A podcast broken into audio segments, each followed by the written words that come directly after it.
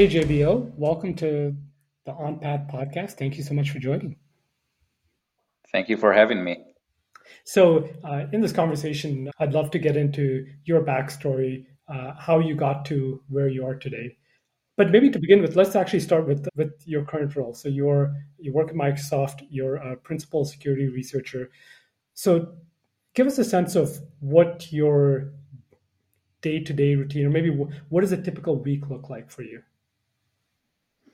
Yeah, I think it's it's a bit hard to describe because I do many different uh, things. I switch switch hats, if that makes sense. A lot of like quite frequent, quite frequently. I think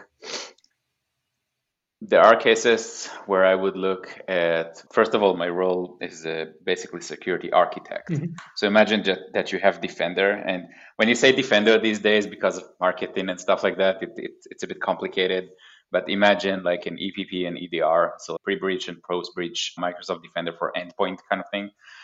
Uh, so, so I, I'm a research architect for Defender for Endpoint, and that means that that I mostly care about the things that we want to get from an operating system, mm-hmm. and that have security significance in order to basically catch bad guys. Right? Yeah. That's the idea. So, for instance, and that changes between operating systems, technologies, and whatnot, because my role does, is not limited to Windows. So, I would do security architecture that is related to Windows, Linux, Mac, Android, iOS, Chrome OS, IoT, those kind of stuff.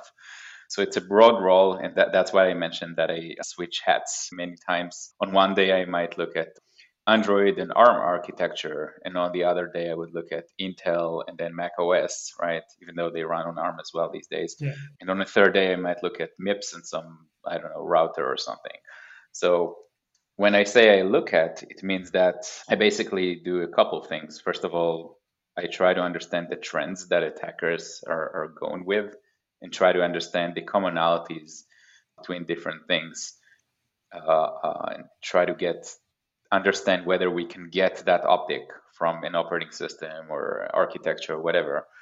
The second thing that I do is uh, is to challenge our own our own detectors and blue teams internally, which sometimes is being done by simulations, red teaming, vulnerability, and stuff like that.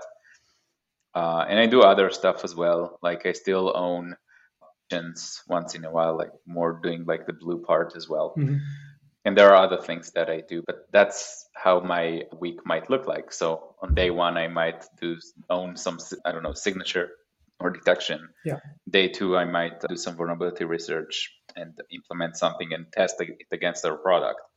And on day three, I might have more like an architectural role when I start to understand. I try to understand, let's say, how attackers are moving between different computers, for instance, mm-hmm. or how attackers might try to tamper with security products or stuff like that. Yeah, yeah. So really a wide-ranging role, and and I see that also you are very present at conferences, and you you published some of your findings as well.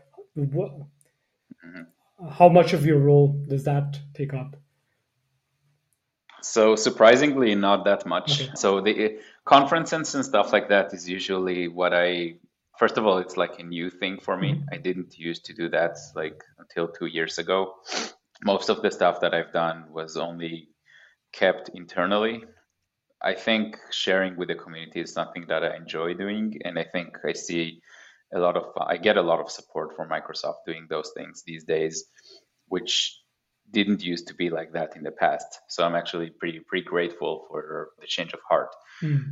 Yeah, I have. I would say that I have a huge list of stuff that I want to explore or, and research other by myself. Or usually, what I would do is hijack people from different teams and convince their managers, "Hey, I want that person to help me investigate whatever." And if we find something good, we publish the results. If not, then we don't publish the results, but at least internally we document because that's what research is, right? Mm. Usually, it's failure. Yeah. So I do those usually. I try to keep my calendar pretty clean. That's something a bit atypical in, in big corporations like Microsoft. Yeah. Uh, I actually cancel a lot of meetings just to have like my own focus time. Mm-hmm. And I have I usually have projects where I, I we try to assess let's say, a security solution or some solution that might look architecturally interesting. And if the assessment goes well, then fine. If, if not, then we would do a responsible disclosure. We never drop zero days or something like that. Yeah. And then if we believe that there would be interest to the community, then we would publish our results. Obviously, the very trivial things like don't get published. Yeah. Finding a lame denial of service somewhere like no one cares about. Most folks wouldn't care about. We, we like there is no point. Yeah. Yeah. So I, I try to do at least a couple of days each week. And sometimes I, I don't really get to do a couple of days, but it, on average, I try to do, let's say, a day a week or something like that. Okay. And those research periods are actually because you, you have to stop research at some point. You can't research something for a year. Yeah. So usually I try to limit the research topic to three weeks or, or four weeks, mm-hmm. something like that. And you get like a spidey sense, if that makes sense, on what is more interesting versus the stuff that is more trivial when you look at software. Yeah. So try to be very conscious and very effective and very mindful of, of our time. Yeah, yeah, makes sense. And when you said clean calendar, so I'm curious to dig into what does a clean calendar mean for you? Is it is that having like a full day blocked for for research where there's no? I wish. No, I. No, that's. I wish I had uh, clean calendars. To be honest, uh, Microsoft and our organization actually have a thing called Day of Learning, where basically they would force everyone, managers, whatnot, to clear their calendars mm-hmm. And have folks learn something new. Obviously, if it has to do anything like it has to do something with something relevant to, to our industry. You can't just say, "Hey, I want to learn to play the guitar" or something. yeah. So in many cases, I would use that day. Um, that happens uh, once or sometimes even twice a month. So I'd use that day obviously for that kind of deep research. Commonly also happens on Fridays. So it's more like a chill time yeah. that's good for everyone. But I try to block my calendar on, on work days as well. Generally, I try to keep it down to three meetings a day at most, mm-hmm. uh, with meetings I would actually stop meetings before their time if we see that there is no point in a meeting anymore. Just say, okay, everyone gets 30 minutes back and bye bye. Yeah. Also, if there are meetings, and this is the principle that I, I, you know, I'm trying to stick with. If there are meetings that I can't contribute to or be contributed by, mm-hmm. then there is no point in me being in a, in that meeting, and I can just look at a document or summarize over email or something in my own free time. Yeah. So that's something I really try to make happen. It's very difficult to do in a corporation, yeah. but you, you, work in your little corner of the world, if that makes sense. Yeah, yeah. Cool.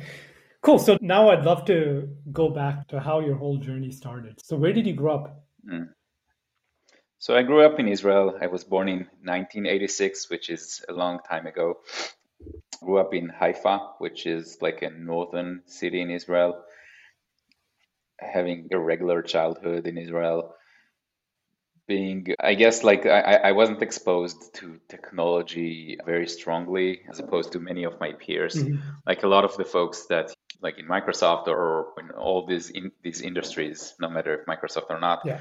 they come from families that that are very tech involved or have like scientists or whatnot. My parents were a bus driver and then they're retired now, but the bus driver and then like a nurse. So have, have really nothing to do with with those kind of technologies. But but when I got my first computer, I was like, yeah, that's probably what I want to do. And it wasn't my computer; it was like the family's computer, if that makes sense. Yeah. And when was that? We, we all had to. Yeah, I think I was in like fourth grade or third grade. Yeah, fourth grade, I would say something, or perhaps third grade. Yeah. Was it? Yeah, it, it was an Intel 386, I think. Yeah. We had MS DOS with Norton Commander, uh, and mostly I, I used that to play games, mm-hmm. obviously, I, as a kid. Uh, but then one time I remember one game where you had the high scores of the game. And basically, I, I accidentally actually opened the file, didn't know what I was doing, but I opened the file and I noticed like all the top scores were actually in the file. So then I was like, I wonder if I could change that. and then I changed that and I put my name on top of the list with like a zillion scores or something. Yeah. And, and th- that's probably where I started. Yeah. Uh, and I have I have actually another funny story is that when I was in fifth grade, I I wasn't good, but I thought I was good at, at drawing, right? Mm-hmm. Like comics and stuff like yeah. that. And my parents sent me to this after school class or program where basically you could you could draw like your your cartoons or whatever in, in like a black pen. Mm-hmm. and then you had this place that would scan. That's that was like a really cool technology. They would scan the thing and then you could use photoshop to actually color like whatever you drew. Yeah. And i really enjoyed that. And then i asked them like if to register me to to an advanced class of the, the same thing. And accidentally instead of registering me to an advanced photoshop class they registered me to an advanced programming class. And i mm-hmm. didn't know anything about programming. It was c. Yeah. And i, I came there and again it's like an advanced for kids at least it, it, it was an advanced programming class. Yeah.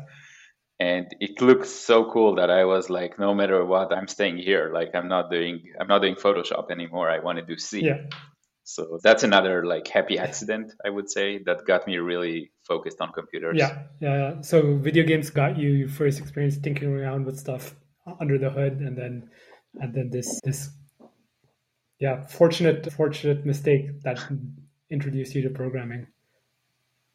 Yeah yeah yeah. And i loved programming ever since then.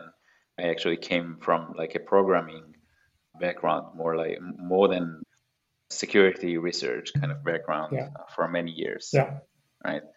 Like when I was uh, 16, I landed my first job, and uh, I'm not ashamed to say that I, I worked as a PHP developer in, in, in some startup company. Yeah. Worked from home before it was cool. yeah, and that that was good experience. I believe that none of the none of the systems that I used to program back in the day are alive mm-hmm. uh, and I hope they don't because that was like very inefficient code with probably tons of bugs. Yeah. But it's like good experience for for your first job really yeah. in an industry. Yeah. Yes, I'm curious. When I ask people for advice, is always so dependent on context, right? But you, of course, have perfect context about who you were before. So if you were to give advice to that 16 year old self who was just getting that first role, what would it be? Yeah, it's a tough one. It's more like a philosophical thing because th- there is, we all have limited time and energy to do certain things. Like I made my choices and I'm pretty like content with them. But there are certain things that you like when you're in your 30s, like I am right now. You're like, oh, I wish I, I, I did more of that in my 20s or, or in my teen teenage like teenage uh, time. Yeah. So probably my advice would do would be to do less computers and more socializing. Yeah.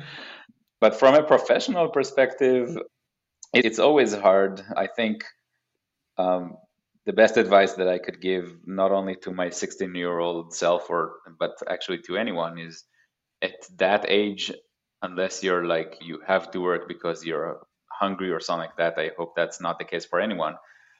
Do what makes you happy and enthusiastic. Yeah about your work.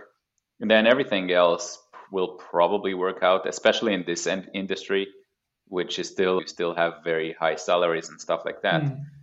And I try to keep that until even today, where basically um, we all have our weighted sums, if that makes sense. Mm. When you choose, let's say, your role, yeah. or when you choose the, the kind of like profession that you want to have, and some of it is related to income, but other things are related to can I impact like customers or or can I change the world or some parts of the world at least? I, I don't want to use the term change the world because come on, it's it's software. but can you I don't know, can you like be happy that you develop professionally yeah. if you like solving hard problems and so on. So try to find and always by the way, once a year try to think about whether you want to change that weighted sum but always try to think about what your next goal is, what would make you happy. Yeah. And try to adjust yourself. So that's probably a good advice yeah. for anyone, not just 16 year olds. Yeah, yeah. So when you were 16, when you were your teenager, spending all that time with computers, was it more a, like a drive to succeed professionally, or was it that, that you genuinely enjoyed it and like you enjoyed that more than anything else? I think both of them at the same time. Okay. I really enjoyed creating something new. I thought that it was really amazing that concept that you can do something, you can give something instructions, and it will just do them forever. Mm. and I try to apply as much as, as as much as I can. I apply that concept as much as I can, even these days. Like there are certain things that I see in in our industry that people are just repeating what I would only describe as grunt work, and I'm like, you should work a bit harder perhaps to automate something, but then it would happen forever. I don't want to talk about LLMs or stuff like that. People like automating their lives, yeah. but doing repeated tasks like is not a fun thing for me but doing building something new having people use it and then extending it extending it in a way that that that, that would make me invest my time in something in something better is something that I really enjoyed. Again, when I was working as a PHP developer, and what I built is basically what uh, Wix is doing these days, or, or building like a um, kind of a way to create your own website, mm. right? Yeah. And customize it with what is being what is known today as WYSIWYG, what you what you get. Yeah. And I really like that approach. Like you don't just solve like one problem. You don't just do one website. You do it for everyone. Yeah. Customizable, and then you can work on other stuff. Yeah. So that's what I really enjoyed, and I still enjoy these days as well a lot of the security industry likes to highlight a lot of the hey i broke someone else's tool mm. right or broke so, someone else's software but they don't talk a lot about how you build certain tools for yourself to automate a lot of the work yeah. again keep in mind that i i try to be very conscious of my time and i don't have a lot of time to do free free form research mm. So I end up building a lot of tools and a lot of stuff that help me automate my work. So I still enjoy that quite a lot. And I think most good security researchers that have been in the field for a long time try to automate a lot of the work that they do that, that they do yeah yeah that's the beauty and power of code right it gives us so much leverage in a way that no other generation has ever had you can build these tools that to your point can automate repetitive work so we don't need people to do yeah yeah and the best thing is that it's not true always because we rely on other people's software mm-hmm. right uh, but generally if something doesn't work, it's usually your fault. And that, that's actually a good thing. Yeah. That give, makes you responsible. It's not it's not because someone didn't like you or someone didn't want to do like your computer just does what you tell it to do, yeah. right? Again, usually it's not always the case, but usually it's your fault. And I actually like that thing. Yeah. Right. I, I, that concept. Yeah. Like you're in charge of whatever happens. Yeah. Yeah. Cool. You're sitting in the Pacific Northwest of the US right now, right? And as you mentioned, you were you grew up in Haifa. Talk us through that journey of going from Israel to the US, got you to, to where you are today. Yeah. First of all, like I was born in Haifa, but after uh, when you reach 18 in, in Israel, you're basically supposed to go to the army. I was in a different program where basically the army would pay for your bachelor's degree, mm-hmm. which you start doing when you're 18, and then when you finish your bachelor's degree, you basically go to the army and then some. Yeah. So I ended up being six and a half years in the in the military it sounds like military, like I'm I'm running on hills with you know M16s or something, but I was really a computer geek there, yeah. not that kind of military. Yet. And that's around that time is where I when I moved from Haifa to center Israel around the Tel Aviv area. Mm. Um, that's also the time where I met my wife. And then after after I, I finished my army service, I worked for some time in offensive security. And then I was like, okay, we're done. And, and my wife and I started talking about the option of relocation um, from Israel specifically to an English speaking country. And we thought about either Australia, Canada, or the US. We decided on the US with various reasons, including we we felt that the culture in Israel is sometimes like a beehive, if that makes mm-hmm. sense. Mm-hmm. Like there is a lot of activity, which is a good thing, but also a lot of pressure sometimes. Yeah. And one time when my wife and I were traveling, I think it was to Slovenia, we actually we were hiking and stuff like that. And one of the things that we did uh, one night is just open up the TV just to see like what these guys like what they have on their TV. Yeah. And I'm not kidding. Their news was basically uh, a horse that crosses some street or something. That was on the news. Yeah. And I'm like, yeah, I want to be in a country where that that is the news, right? Like a horse crossing some street. Now we relocated to the US, which the news is not across a horse crossing the street. Yeah. But it's way more relaxed than Israel, and we're very happy with that decision. Mm-hmm. And now we also have a kid, so we actually feel the disadvantages because we don't have we don't have our extended families here and whatnot. Yeah. But all in all, I have to say that it's it's a better environment to raise a kid. Mm-hmm. And I don't want to say any good or bad things about other countries. Like everyone has their own choices. Yeah. Uh, but for us, it's the right decision. Like knowing that my kid like is, is in a more uh, relaxed environment, um, knowing that I'm in a more relaxed environment and so on is, is, is giving us a peace of mind. Yeah. And do you see that as a model for the future where knowledge workers pick up and shift to locations that better suit their mm. preferences? Not always, and those things change with time. Just like the weighted sum that I said, mm-hmm. not not everyone wants to make those kind of choices. It's no matter where you go, when you're an immigrant, you would probably stay an immigrant forever. I thought that the Israeli culture and American culture, like generally Israelis are, are very affected by the US culture. So I thought, yeah, I mean, we do fine. But then when you relocate, you discover that you're more, in this, in my case, more Israeli than I thought. Yeah. And it meets you like, uh, gives you some surprises and teaches you a lot about yourself.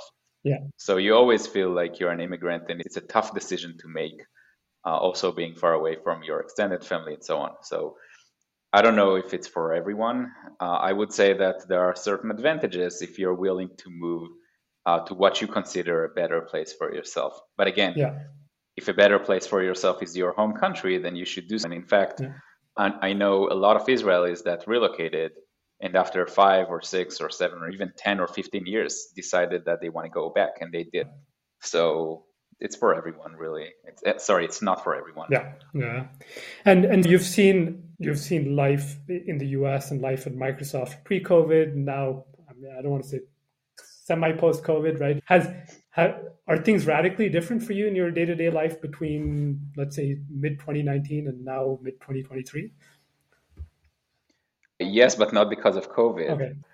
So my wife and i got we got pregnant yeah. during covid. Okay so that and and that's our first kid and only kid currently so that that that's the major life change that we had covid had a lot of implications on us but it's nowhere way near becoming a parent which has a lot of interesting challenges yeah. so that that's mostly what changed I would say that other things have changed that were affected by COVID. For instance, I still work from home most of the time, like the vast majority of the time I work from home. Yeah. Uh, the reason for that is because we chose to live in a place that is that was very far from the city because like we wanted like a more space for our kid mm-hmm. and perhaps a bit more security for him as well. Yeah. Uh, and during COVID time, everyone was fleeing away from the city, yeah. and we had like like currently I live in North Bend, which is like 45 uh, minute drive uh, without traffic to the office. Mm-hmm so I'm trying to save my commute. Again, I'm trying to be very mindful of my time. And I'm actually taking advantage of the fact that Microsoft, unlike other companies, uh, is, is very lax on those like work from home conditions. Mm. These days, with other companies, you hear a lot of pressure on employees getting back to the office. Yeah. And I understand why, but for me, it works best, especially because I want to spend more time with my kid. I want to help around the house. Like I, I want to do all those things, yeah. not just not just like dr- drive to work and then come back and be exhausted. Yeah, yeah. And does that give you the flexibility also? I don't know if you're visiting Israel for a month or two. To do you do that as well, or do you just no, I uh, I want to visit. Basically, I, I don't like flying and I don't like uh, long visits anyway. Mm-hmm. I uh, last time I was in Israel, I was uh, for a, a, bit more than a week, like eight days or something. It was more than enough. When you relocate, like in the country that you relocate to, you you feel that hey, I'm more Israeli than I thought. Yeah. But after a while, when you come back to Israel, you're like, oh, I can't believe I used to live here. It's like the culture is different from what I know now. Yeah. So that that's a price that you have to pay for relocating. Yeah. Uh, it, it's not that it wasn't good. It was very, very, like a very good thing that visit. But basically, I don't like very long visits. Mm-hmm. And these days, like I, I, to be honest, I just miss my wife and kid too much. And my kid is is he's no, not even three, and I don't think it would do good for us to have him having those like being those very long flights yeah. in plural because there is no direct flight. So I want to visit with him. I want to visit Israel for an extended amount of time, but currently, uh, currently that's not something that I can do. But Microsoft generally, yeah, there is like a, a lot of companies talk about like work-life balance, mm-hmm. and but I think that Microsoft is really really cares about those things. I'll give an example. When my kid was around a year old, he we discovered that he was that he had very severe allergy to penicillin, and he like during an entire month he actually was home. He didn't go to daycare. And he was I don't know if in pain or not is the right word, but let's call it scratchy and stuff like that. And we couldn't really help yeah. him. So I actually worked very little for almost a month. Like I, I, still worked, but not a lot in terms of hours, and my productivity kind of fell. And Microsoft was very understanding, right? And, and understood that it's like a special situation. And not like I didn't get any pressure from anyone to deliver anything really. Mm-hmm so it's I really like that. I feel that it's like a relationship. They trust me, I trust them. Yeah. So so I'm yeah, I'm actually using that. By the way, I'm also using that these days. For instance, I want to spend time with my kids. So after let's say between 4 and 7 p.m. is my time with my kid no matter what. Mm-hmm. And then only after you know, after a while, it doesn't go to sleep at seven anymore. But after a while, I, I would actually I would actually go back to work and finish some stuff that I worked on before. Yeah. Yeah. So you really have that flexibility to yeah to to make things work mm-hmm. for you. Yeah. Yeah. So now looking back at your 15 plus years into your career, if you were to think about some of the biggest influences, the biggest positive influences in your career, is there any particular individual or maybe team or even company that comes to mind? It's a bit, it's a bit, it's interesting. It's an interesting, interesting question. I think that my time in Microsoft, I've been in Microsoft for seven years, have been really incredible in terms of the influence that I get when you work in such a big company. I got, as, as someone who's not a US citizen yet, I got to present stuff to the Department of Defense, mm. right? I got to where I got to talk to someone in the Navy who I don't know his name. Like he he introduced himself as captain. Yeah. So you, you see, that's exciting. I think for again, it depends on what excites you. Yeah. I got to do to deal with different technologies. I mentioned Mac OS, Linux, whatever. I also found a bunch of interesting things in Hyper-V. I messed around with IoT and USD on Windows. I, I, I touched so many things, and I enjoy having a variety of stuff to do. So my time in Microsoft has been really incredible. Mm-hmm. My time before that was also very interesting and contributed quite a lot to my developmental research. When you do offensive security, you can get a very good understanding of not only finding, let's say, a vulnerability or something like that, but also make it very robust uh, and reliable. Yeah. That's sometimes in our industry you hear about someone finding a vulnerability or whatnot, but it only works like 10% of the cases or stuff like that. So there is a real form of art in making those things reliable and stable that I really enjoy. But I guess my best time was actually in the military. Mm. And it's hard to pinpoint why. I think it's a different time if you think about it, because again, I was mostly a bachelor I had a lot of time uh, on my hands, and more importantly, I worked with a lot of very talented young folks. These days in the industry, it's hard to describe, but in the industry these days, some folks work, work at like Google or Microsoft or Amazon or Facebook or even like the smaller companies, security researchers, and they're really amazing.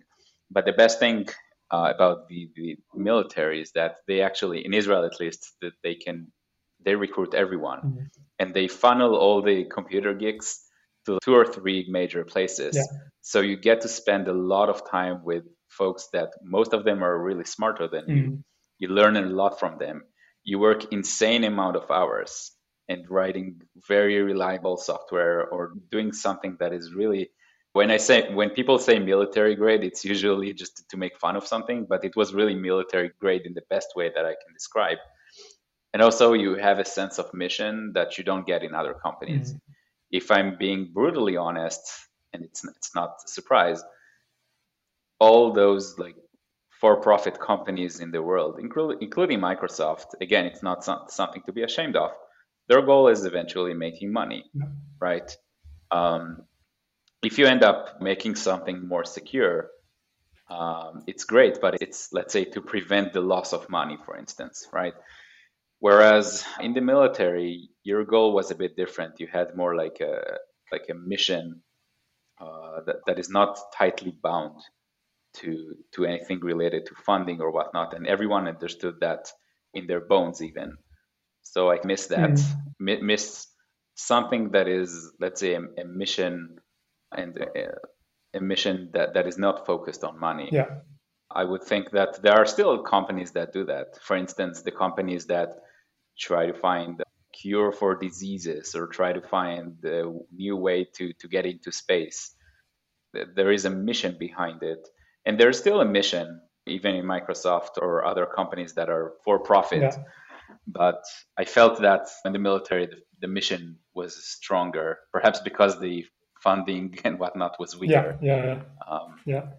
yeah. So I think we have a sense of how you got your role at the military. How did you land your role in Microsoft? Did you just cold apply? Was it uh, how did that come about? Mm. Uh, I we decided that we wanted to relocate, uh, and generally, I, I was looking at some of the bigger companies, and Microsoft was one of them. And I interviewed with I think five or six different companies, and Microsoft. I think had one of the best interviews that I remember. It was a very uh, a, a, very tough set of interviews. Also because uh, my team was actually here in the US. I was still in Israel, so the entire interview happened 2 a.m., which is not the great time to interview. Let me tell you that. But I was very impressed by the team, what they're doing, what their mission is, and what their skill sets are. And I wanted, I, I was like, yeah, this is where I belong. So that kind of drew me towards that direction. Also, after doing offensive security, you want to do a bit of shift and work for the like defensive companies no matter if you do offensive or defensive security internally but mm-hmm. but you don't have a uh, let's say a customer that would use your stuff for whatever they like. It's not that kind of offensive security. Yeah. So I'm, I'm very happy with that decision. That that kind of what drew me towards microsoft. Yeah. Okay got it. Cool. So i just have a couple of rapid fire questions now. So your yeah. handle is Yo JBO. What's the story behind that? uh, it's so I didn't I didn't used to have Twitter or X or however it's called these days, and I was told I should get one. And there was one one person back in, in Israel when I, I worked in uh, Microsoft Israel one year before I relocated to the US. And every morning she was like, first of all, I started calling myself JBO because my my full name is Jonathan Bar-Or, being like two words but one last name. Mm-hmm. It was very difficult for Americans to pronounce. So I was like, just call me JBO, oh, it's easier.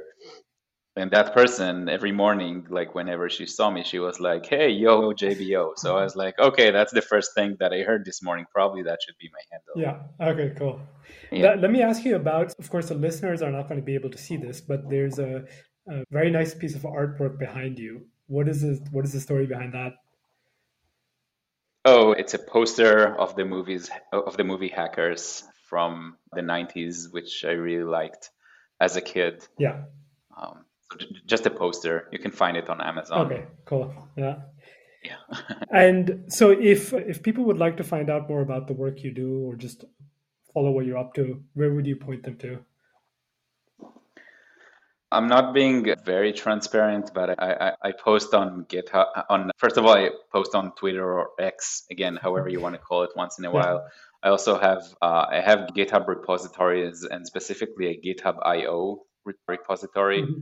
where I basically keep like I maintain most of the publications that I've done, all the public stuff eventually.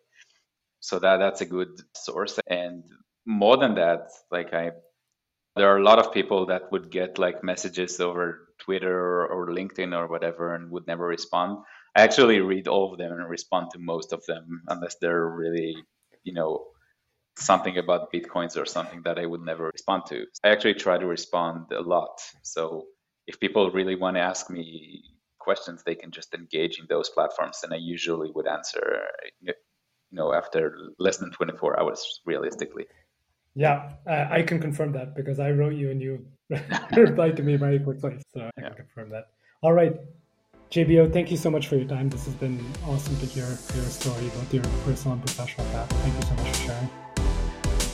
Thank you. Thank you again for having me.